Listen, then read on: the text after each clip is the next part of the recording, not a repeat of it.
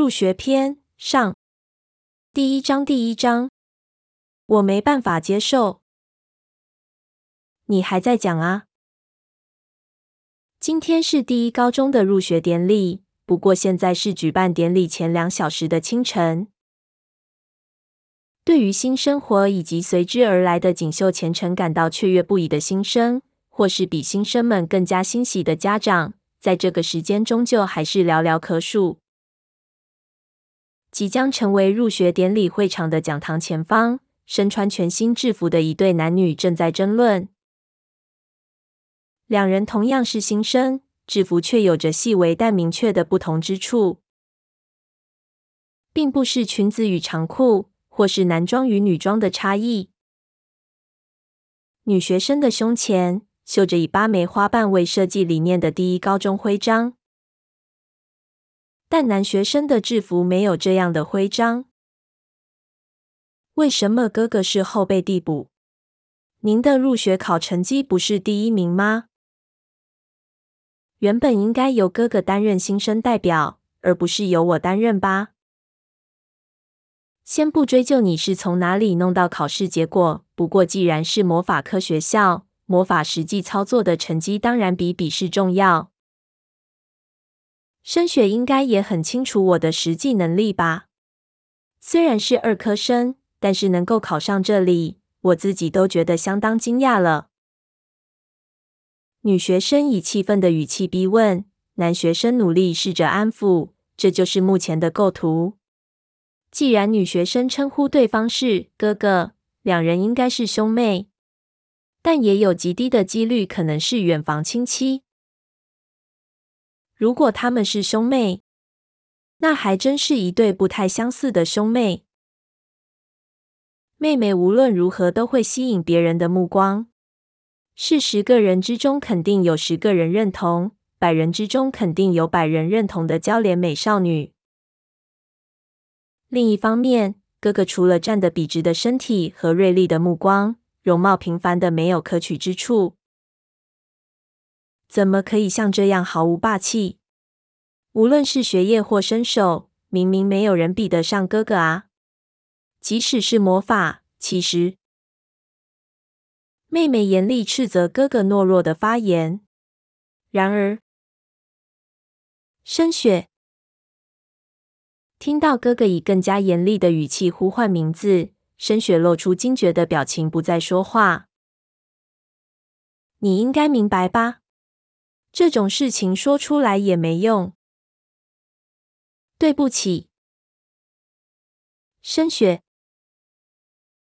身为哥哥的少年，将手轻轻放在他低下去的头上，温柔抚摸少女乌黑亮丽的柔顺长发，思考着这下子要怎么逗她开心。这种有点没出息的问题，我很高兴你有这份心意，因为你会代替我生气。所以我总是能得到救赎。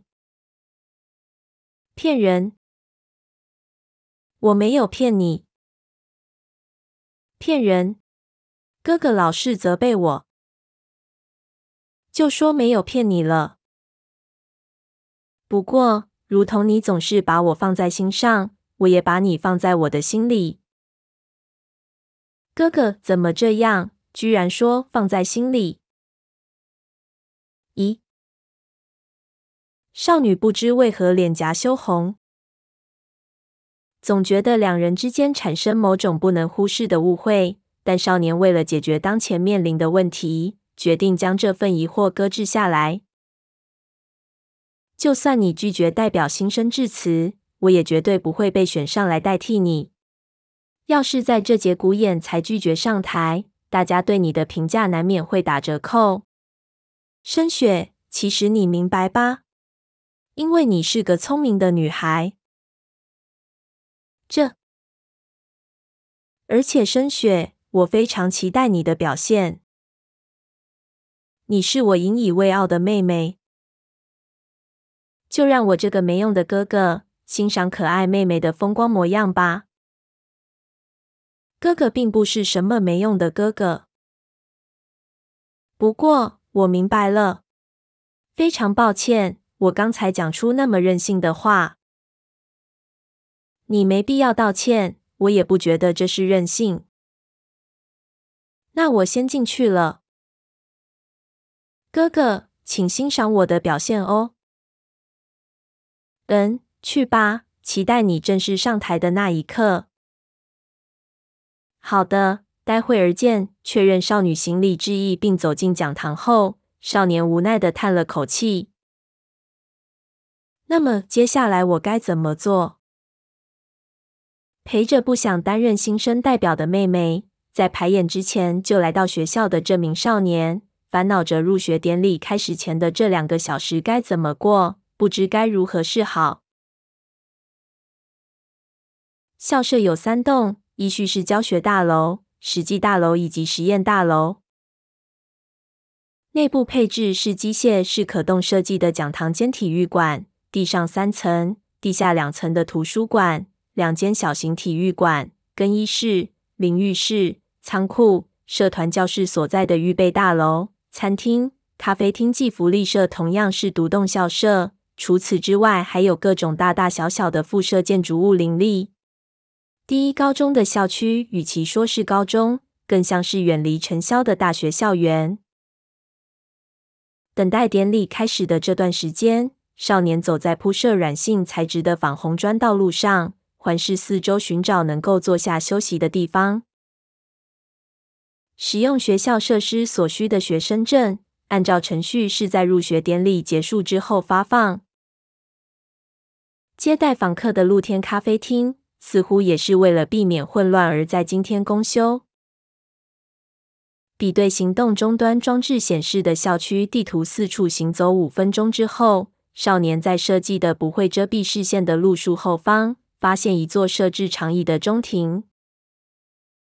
幸好没有下雨。少年思考着这种无意的事情，坐在三人宽的长椅上，打开行动终端装置，浏览自己爱看的书籍网站。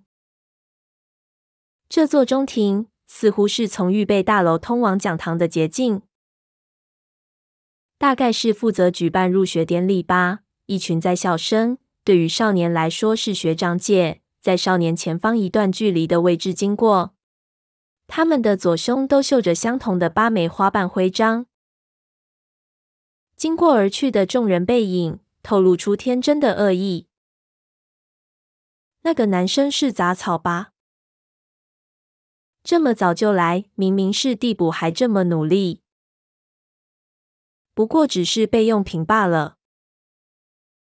不想听到的这段对话，自然流入少年的耳中。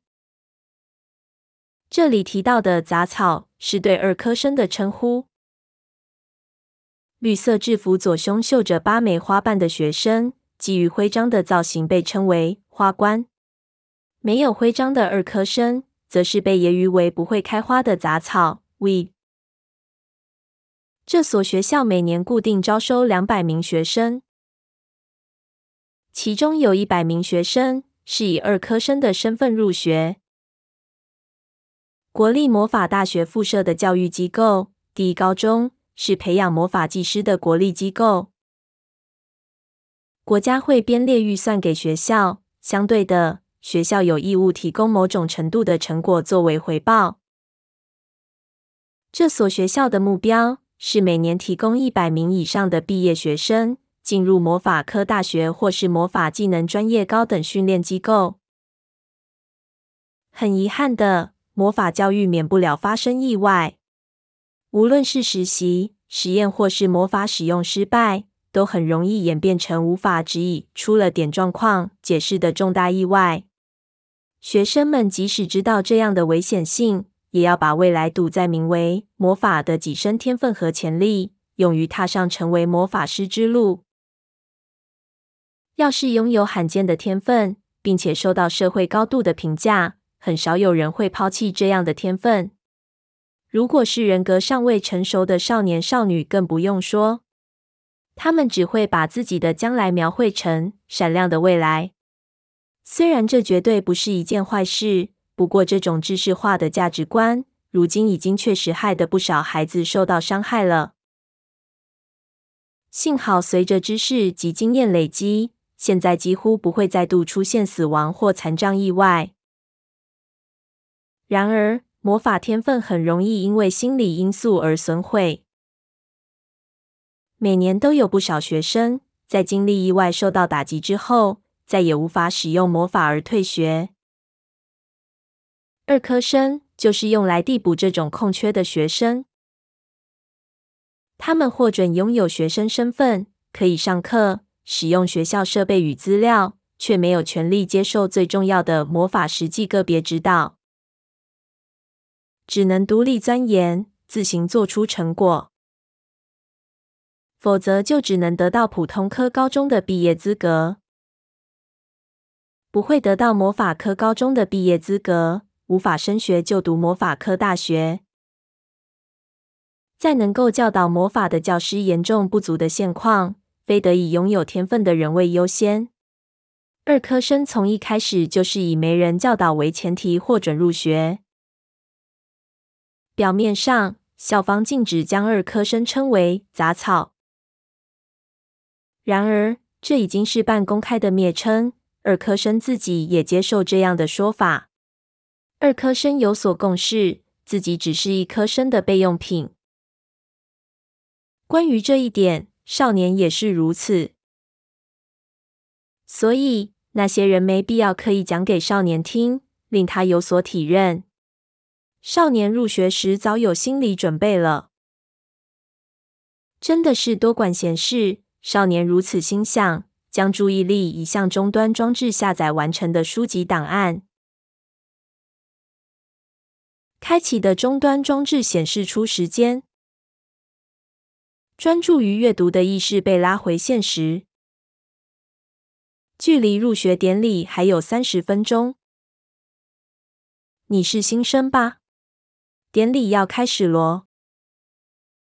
少年从爱用的书籍网站登出，收起终端装置，准备从长椅起身时，头顶传来声音。首先映入眼帘的是制服裙子以及左手所戴的宽手镯。这是将普及款式进行大幅度的轻薄改造，并且考量到时尚要素的最新型 CAD。CAD 数式辅助演算机 （Casting Assistant Device），别名演算装置或辅助元件，在这个国家也有人称为法机。CAD 会代替皱纹、符咒、印器、魔法阵。魔法书等传统手法或道具，提供发动魔法所需的启动式，是现代魔法技师必备的工具。以不同字句或短文使用魔法的咒文，目前已经没有继续开发了。即使并用符咒或魔法阵，超用魔法的时间再短，也要十秒左右；长的话，甚至需要超过一分钟的咏唱。但 CAD 可以借由不到一秒的简易操作来取代。并不是没有 CAD 就不能发动魔法。然而，大幅缩减魔法发动速度的 CAD 魔法技师几乎是人手一台。以强化特定技能为代价，只以意念就能引发超自然现象的所谓超能力者，也有许多人为了启动式系统的速度和稳定性，成为 CAD 的爱用者。这一位超能力者中的主流。然而。并不是任何人只要拥有 CAD 就能使用魔法。CAD 只提供启动式，发动魔法是魔法技师自己的能力。换句话说，CAD 对于无法使用魔法的人是没用的累赘。拥有 CAD 的人几乎百分之百和魔法有关，而且依照少年的记忆，获准在校内随身携带 CAD 的学生。只有学生会以及某些特定委员会的成员而已。谢谢您，我立刻过去。对方的左胸当然绣着八枚花瓣的徽章，将制服上衣撑起来的胸前隆起，并没有映入少年的意识。少年没有遮掩自己的左胸，他没有这样的自卑感。然而，并不是没有低人一等的感觉。对于足以担任学生会成员的优等生，少年从来没有积极套交情的念头。真令我佩服，是实体型荧幕吗？然而，对方似乎没有这种想法。对方看着少年手中折成三折的行动情报终端装置荧幕，笑眯眯的，不知道在高兴什么。到这个时候，少年才终于看见对方的脸。对方脸部的高度比起从长椅起身的少年矮了二十公分。少年的身高是一七五公分，所以对方以女性来说也颇为娇小。对方的视线高度刚好可以确认少年是二科生。然而，对方的双眼丝毫没有鄙视少年的神色，而是单纯又或是纯真的感叹。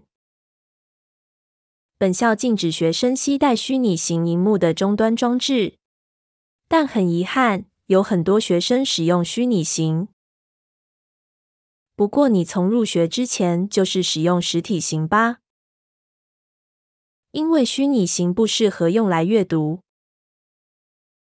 任何人都可以一眼看出它的终端装置已有一段历史，所以对方没有多问其他事。少年会以这种类似辩解的方式回答，是因为他认为，要是过于冷漠，比起自己更容易对妹妹造成不利的影响。因为担任新生代表的妹妹八成会受邀加入学生会。基于这种考量的回答，使得这名学姐更加佩服了。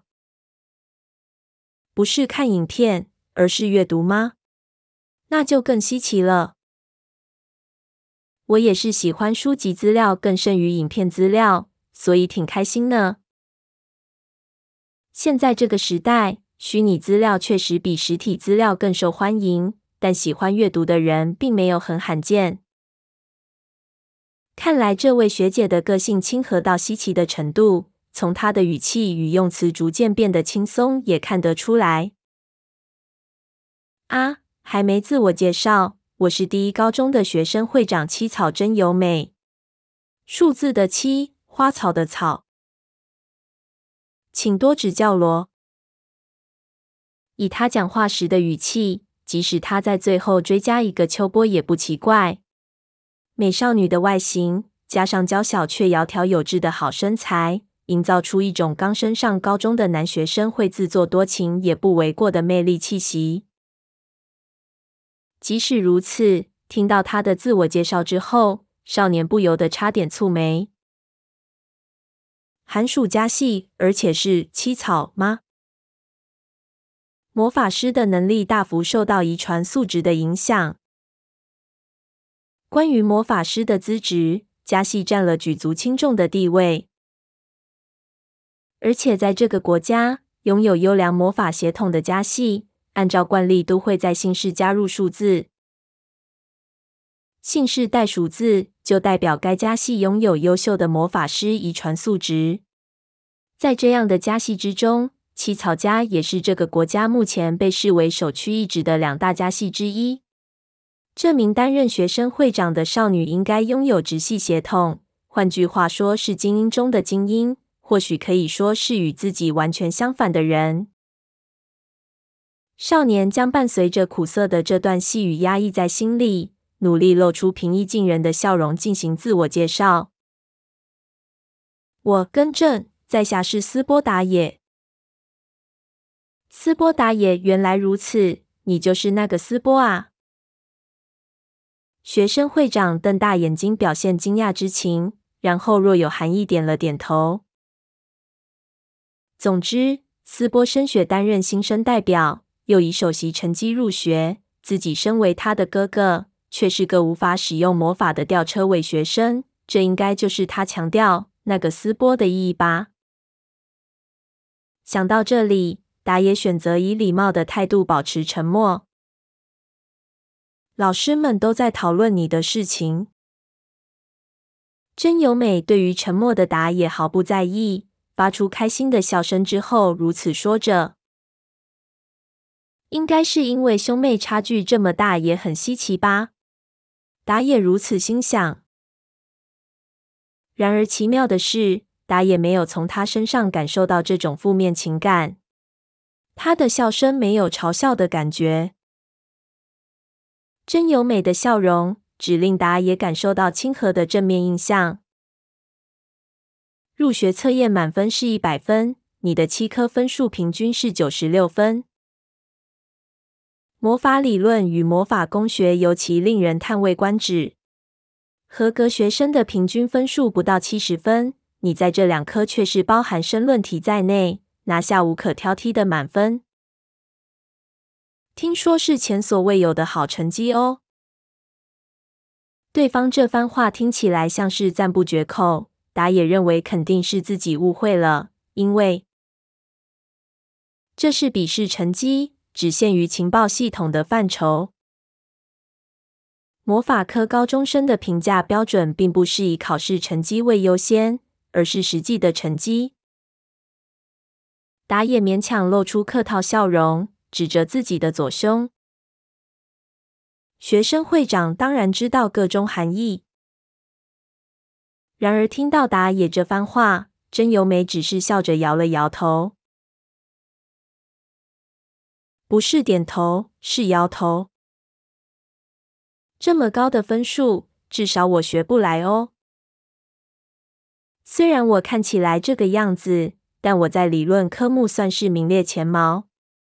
不过，要是拿入学测验的题目考我，我肯定没办法拿到斯波学弟这样的分数吧。时间差不多了，恕我告辞。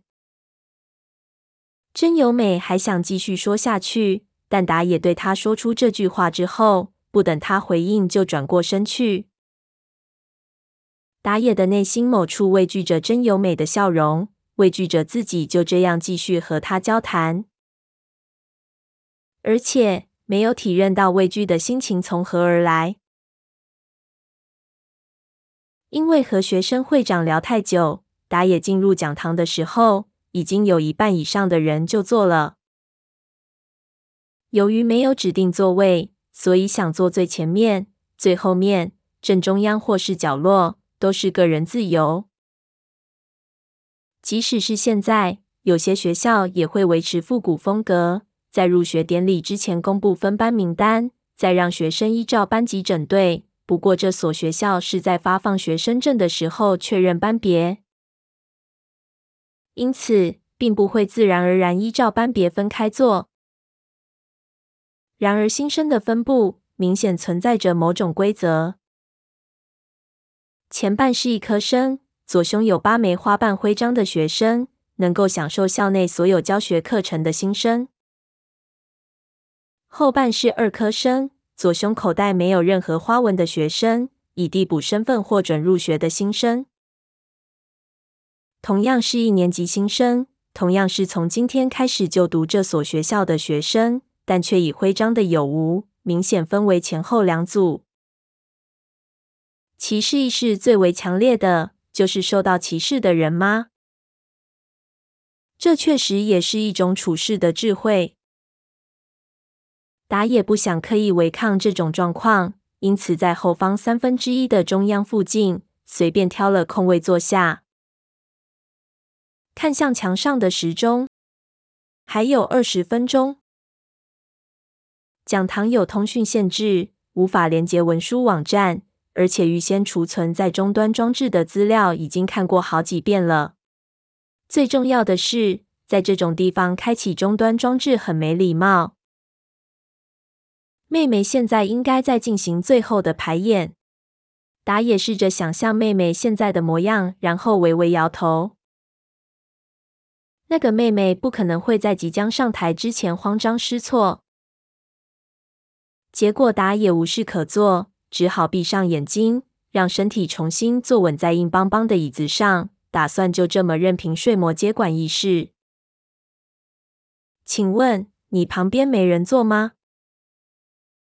不过随即传来这样的声音。打野睁开眼睛确认，这个声音果然是对他说的，正如声音听起来的感觉，是一名女学生。请坐。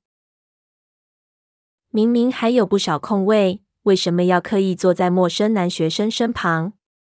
虽然达也难免感到疑惑，不过这里的椅子先不提舒适程度，只有尺寸打造的比较宽，加上对方的体型以少女来说比较纤细。补充一下，纯粹是指骨架宽度，所以即使相邻而坐，依然不会令打野感到不自在。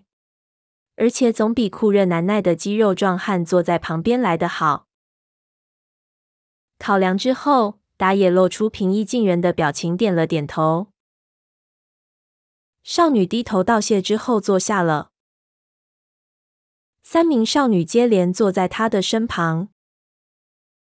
原来如此，打野理解了。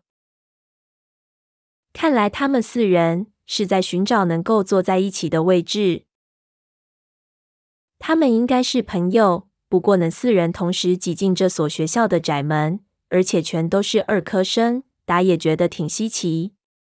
四人之中，即使有一个成绩比较好的人，也不奇怪。不过这种事一点都不重要。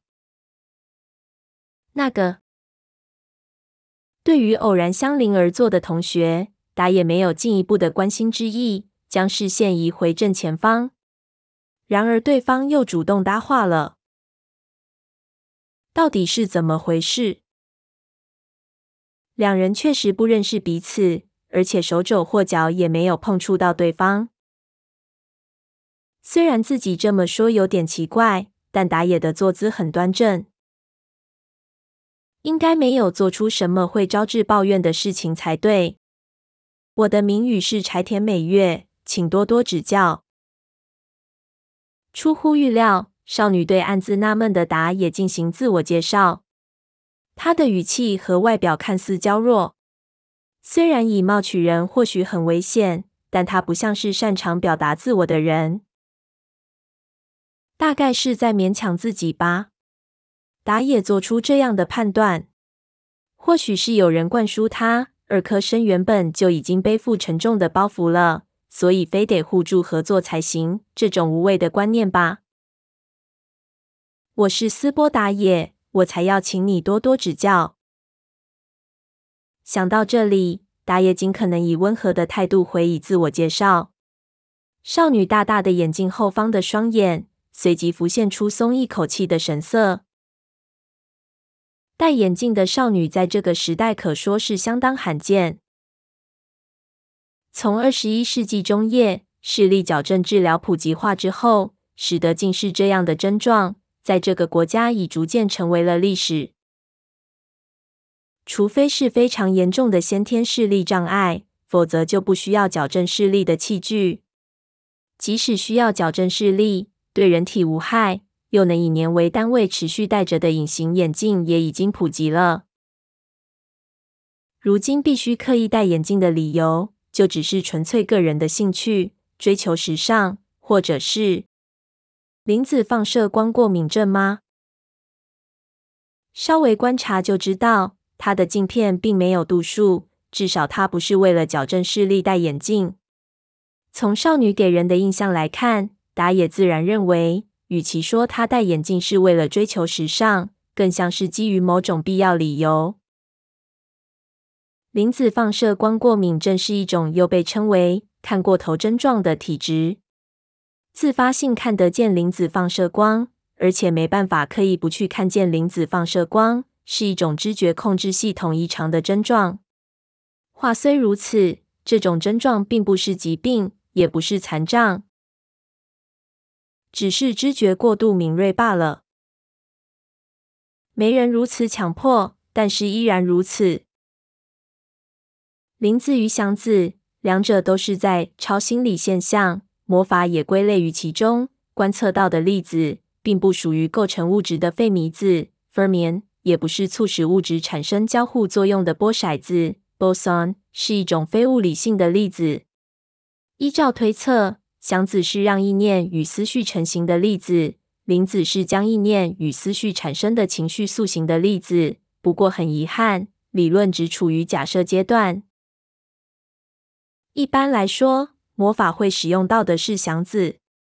现代魔法的技术体系把重心放在祥子的操控，魔法师得先学习操控祥子的技能。然而，罹患磷子放射光过敏症的人，天生会对磷子放射光磷子运作产生的非物理性光线呈现过敏反应。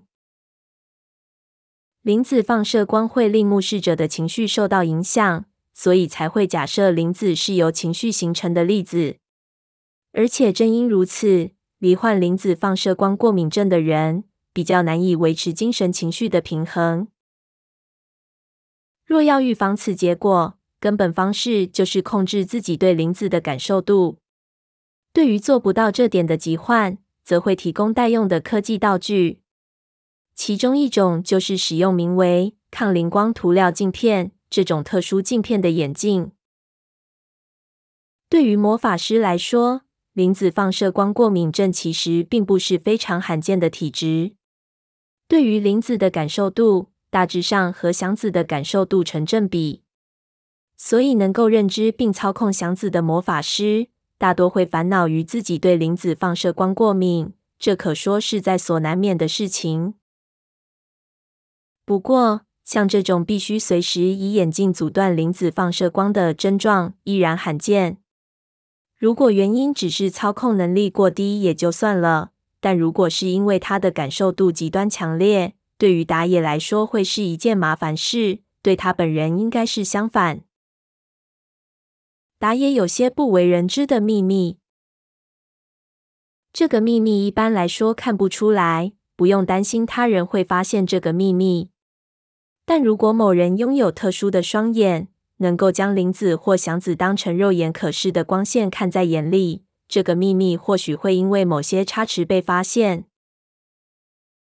在他的面前，是不是的比平常还要谨慎行动才行呢？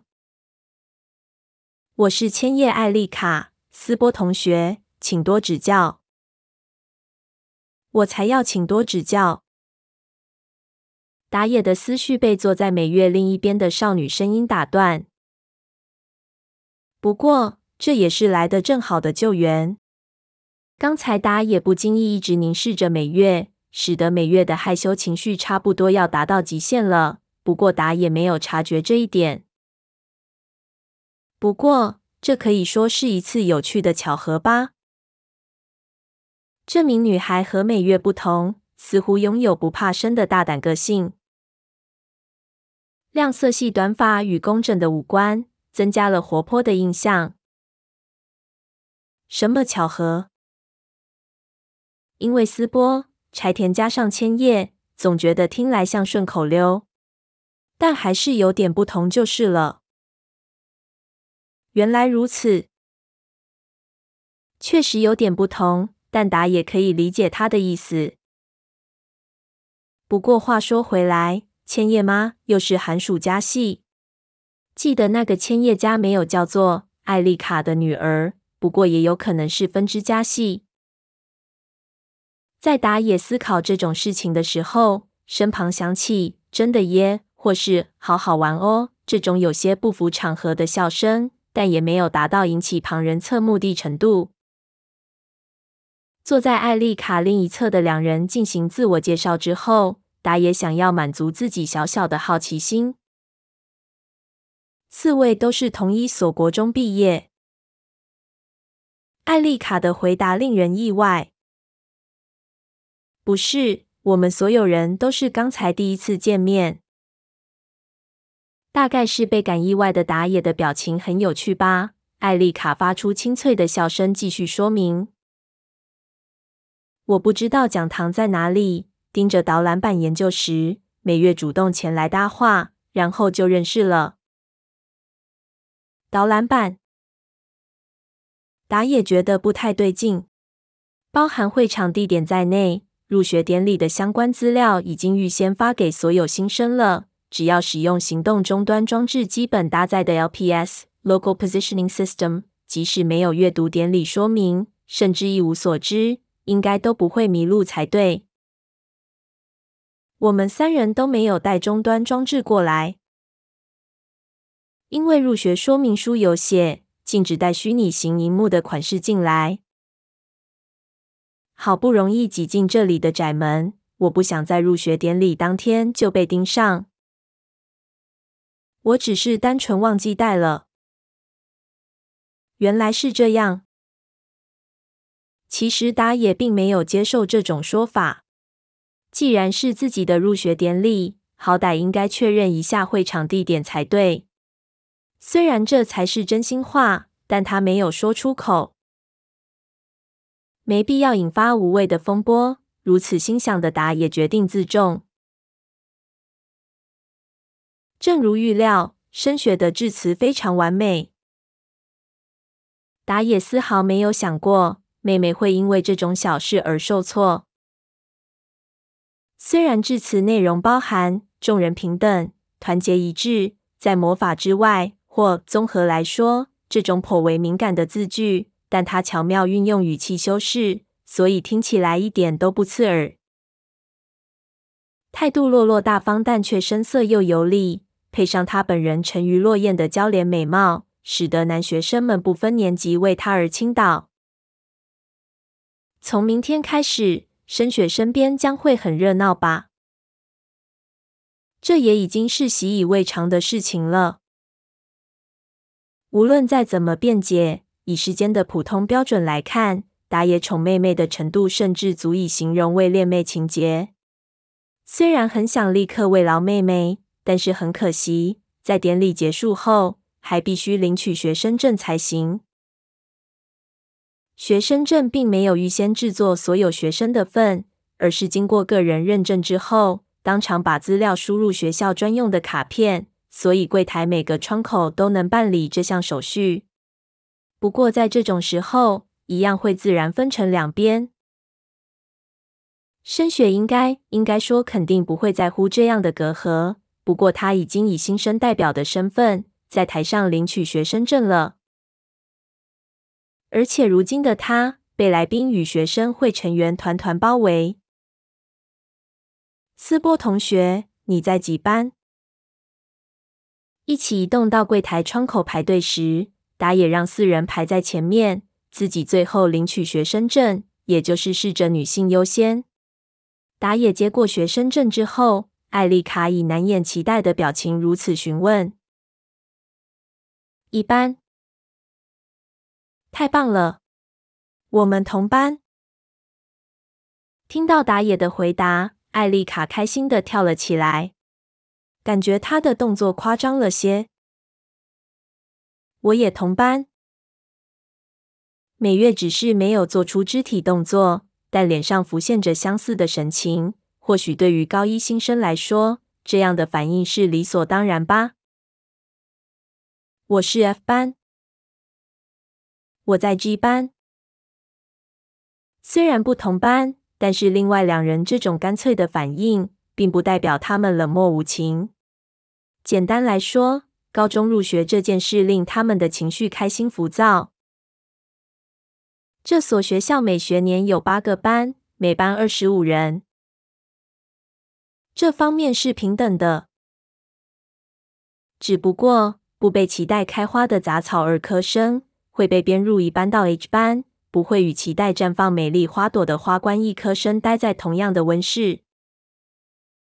编入别班的两名女学生，在这时候自然就各自行动了。他们两人似乎都要前往自己的教室。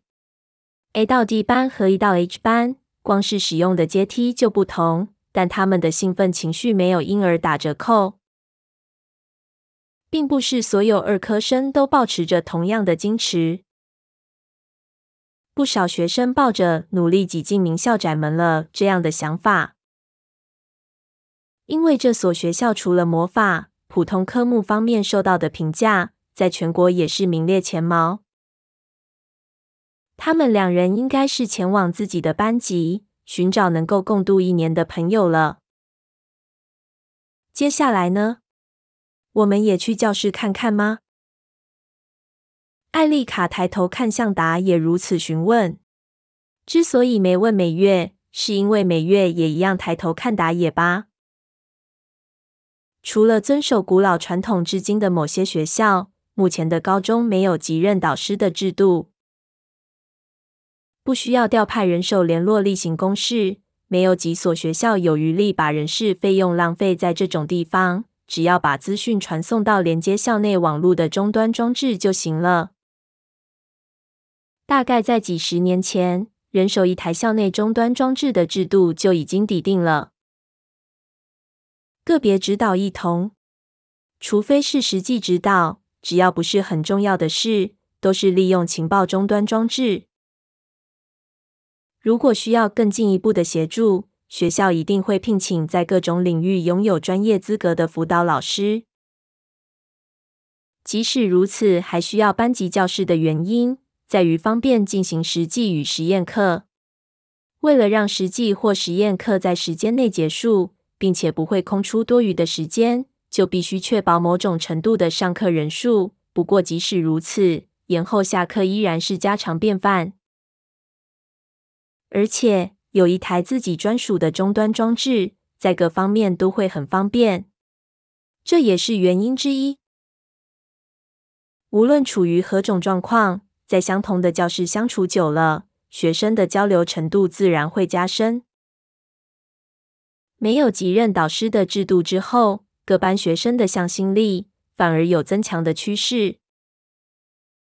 无论如何，如果要结交新的朋友，前往班级教室确实是最佳的捷径。但达也摇头婉拒了艾丽卡的邀请。抱歉。我和妹妹有约了。达也知道今天已经不用上课，也没有联络事项了。他已经和申雪约好，完成各方面的手续之后，要一起回家。哇，既然是斯波同学的妹妹，想必很可爱吧？艾丽卡像是感想，又像是询问的细语，令达也烦恼该如何回答。既然是我的妹妹，就很可爱，是什么意思？总觉得理由和结论无法顺利连起来。幸好达也不需要勉强回答。你的妹妹难道是担任新生代表的斯波升雪同学？因为每月提出了这个最基本的询问，这次就不用烦恼了。达也点了点头。回应这个比较像是确认的问题。咦，是吗？所以是双胞胎？艾丽卡会这么问也当然。对于打野来说，他很习惯别人提出这个问题。经常有人这么问。不过我们不是双胞胎。我是四月出生，妹妹三月出生。如果我早生一个月，或是妹妹晚生一个月。我们就不会同年级了。是哦，在这一方面，内心果然会很复杂吗？与优等生妹妹同年级，内心当然不可能不复杂。但艾丽卡这么问，并没有恶意，所以达也以笑容带过这个问题。不过，没想到你居然会知道，斯波又不是什么稀奇的姓氏。打野的反问令两名少女轻声一笑。不不不，已经很稀奇了。但两人脸上的神色大为不同。相较于艾丽卡带着苦笑的笑容，美月的笑容比较客气，看起来没有自信。因为两位长得很像，有像吗？美月的这番话使得达也不得不感到纳闷。虽然应该和艾丽卡的说法来自相同的依据，但是达也完全不觉得自己和妹妹很像。应该说无法置信。即使不站在亲人的偏袒角度，深雪依然是难得一见的美少女。即使除去她过人的天分，光是位于场中就会吸引众人的目光。可说是天生的偶像，不是巨星。看到这样的妹妹，就可以深切体认到“才貌难双全”这句谚语是错的。反过来看，自己则是姑且超过平均标准，大概是中上吧。这是打野对自己的评价。国中时代，打野看着妹妹几乎每天都会收到情书，就打野看来。比较像是崇拜者的信，自己则是从来没有收过这种东西。虽说只有一部分，但两人照理说拥有相同基因。这让达也不禁多次怀疑自己和妹妹是否没有血缘关系。听你这么说，嗯，很像，很像。毕竟斯波同学称得上是个型男，而且相似的地方并不是长相，该怎么说，算是给人的感觉吧。不过艾丽卡对于打野的这个询问，应该说对于美月的那番话频频点头同意。居然用“型男”这种字眼，这是什么时代的落伍流行语啊？而且既然长相不一样，到头来我们还是不像吧？艾丽卡应该是指给人的感觉很像，虽然听起来有点难懂，但自己与妹妹的长相果然不一样。打野以这种方式解释之后，不由得做了个无聊的吐槽：“不是那个意思啦，我该怎么说呢？”艾丽卡自己似乎也不太会形容。要是没有美月帮忙搭腔，或许他会沉吟苦思好一阵子。两位的气场有着英挺的面容，非常相似，真不愧是兄妹。对，就是气场啦，气场。艾丽卡大大地点头，简直要伸手往大腿拍下去了。这次轮到达也露出苦笑。千叶同学，你其实个性相当轻浮吧？说我轻浮，好过分！对于美月的抗议，打野照例当作没听到。依照艾丽卡的语气，他并不是认真想打破砂锅问到底。不过柴田同学，没想到你居然看得出气场的表情。你的视力真的很好。打野以颇有感触的语气说出的这句话，反而引起艾丽卡的注意。咦？可是美月有戴眼镜耶。我不是那个意思。何况柴田同学的眼镜没有度数吧？艾丽卡露出“嗯”的表情，观察美月的眼镜。美月位于眼镜后方的双眼睁大，并且动也不动。不知道是惊讶于达也能够看穿这点，还是懊悔自己的秘密被发现。无论如何，达也认为这不是值得在意的事情。不过，达也没有机会问他为何露出这样的表情。交谈时间刚好在这时结束。以目前这种状况来说，应该称得上是和平收场吧。哥哥，让您久等了。在讲堂出口附近一角交谈的达也等人身后，传来了会合对象的声音。深雪走出层层包围的人墙了。虽然觉得有点快，但达也换了个想法。考量到妹妹的性格，这时间前来应该差不多。妹妹并不是缺乏社交手腕，但不否认她有点洁癖倾向，不喜欢说客套话或是迎合别人。虽然某方面来说是不够成熟的表现，但她从小总是不愁没机会受到他人赞美，也因此容易听到夹杂着嫉妒或挖苦的客套话。考量到这一点，就觉得妹妹难免会对众人的阿谀奉承保持怀疑的态度。今天的他已经算是很有耐心了。这么快啊！打野转身回应，但即使说出的话语正如预定，语气却变成了疑问句。预定前来会合的人身后，有一位预定之外的学生陪同。你好，斯波学弟，我们又见面了。他平易近人的笑容与稍作修饰的话语。使得达也默默低头致意。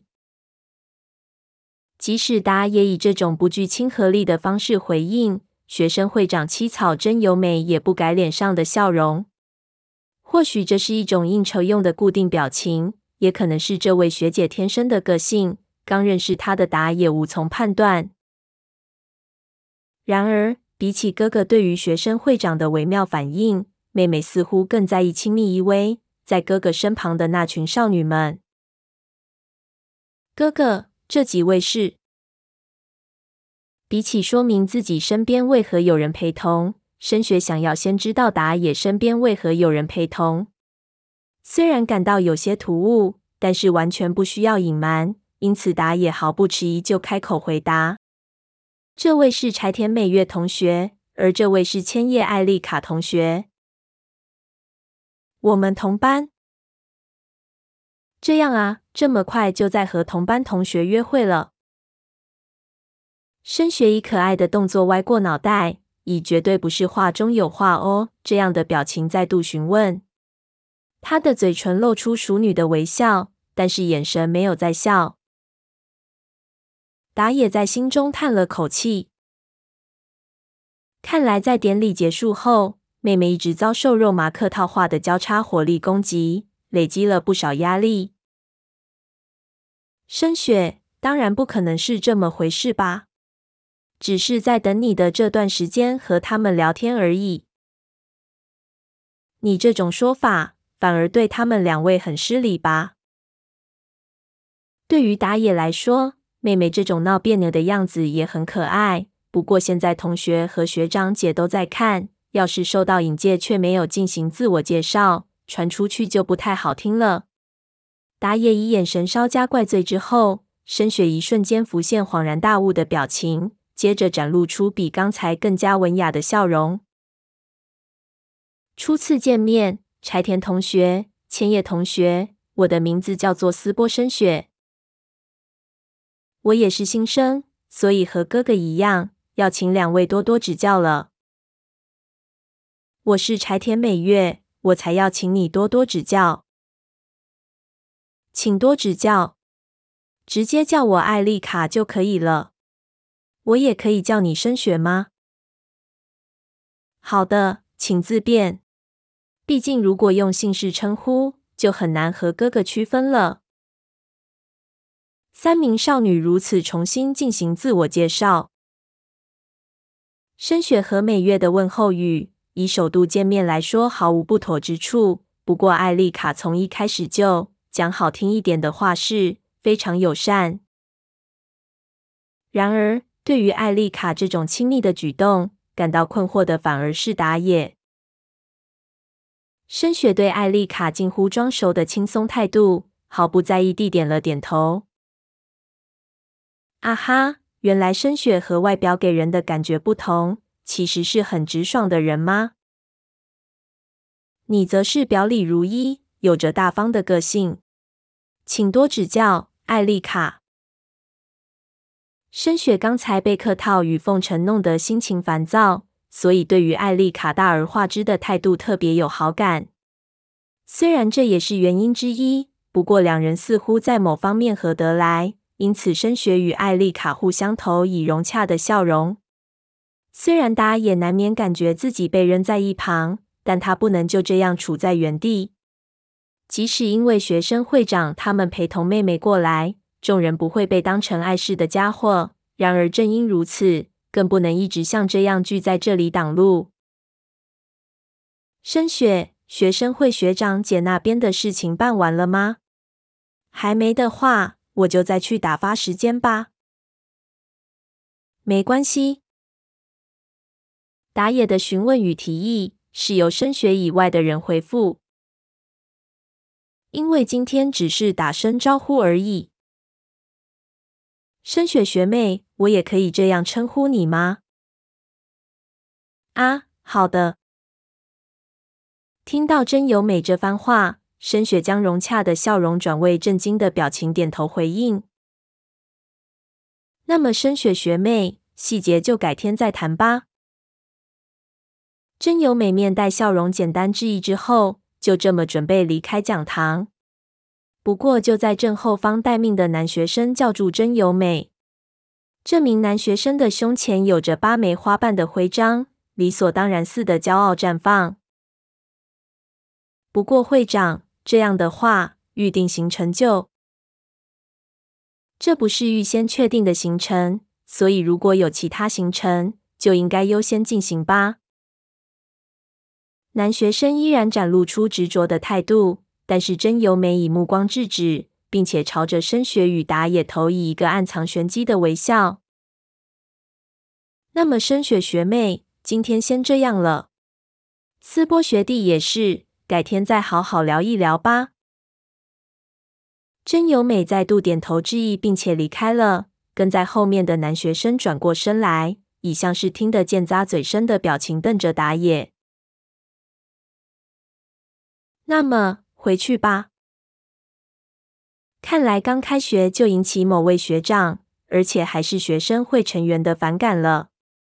不过刚才那种状况近乎是不可抗力。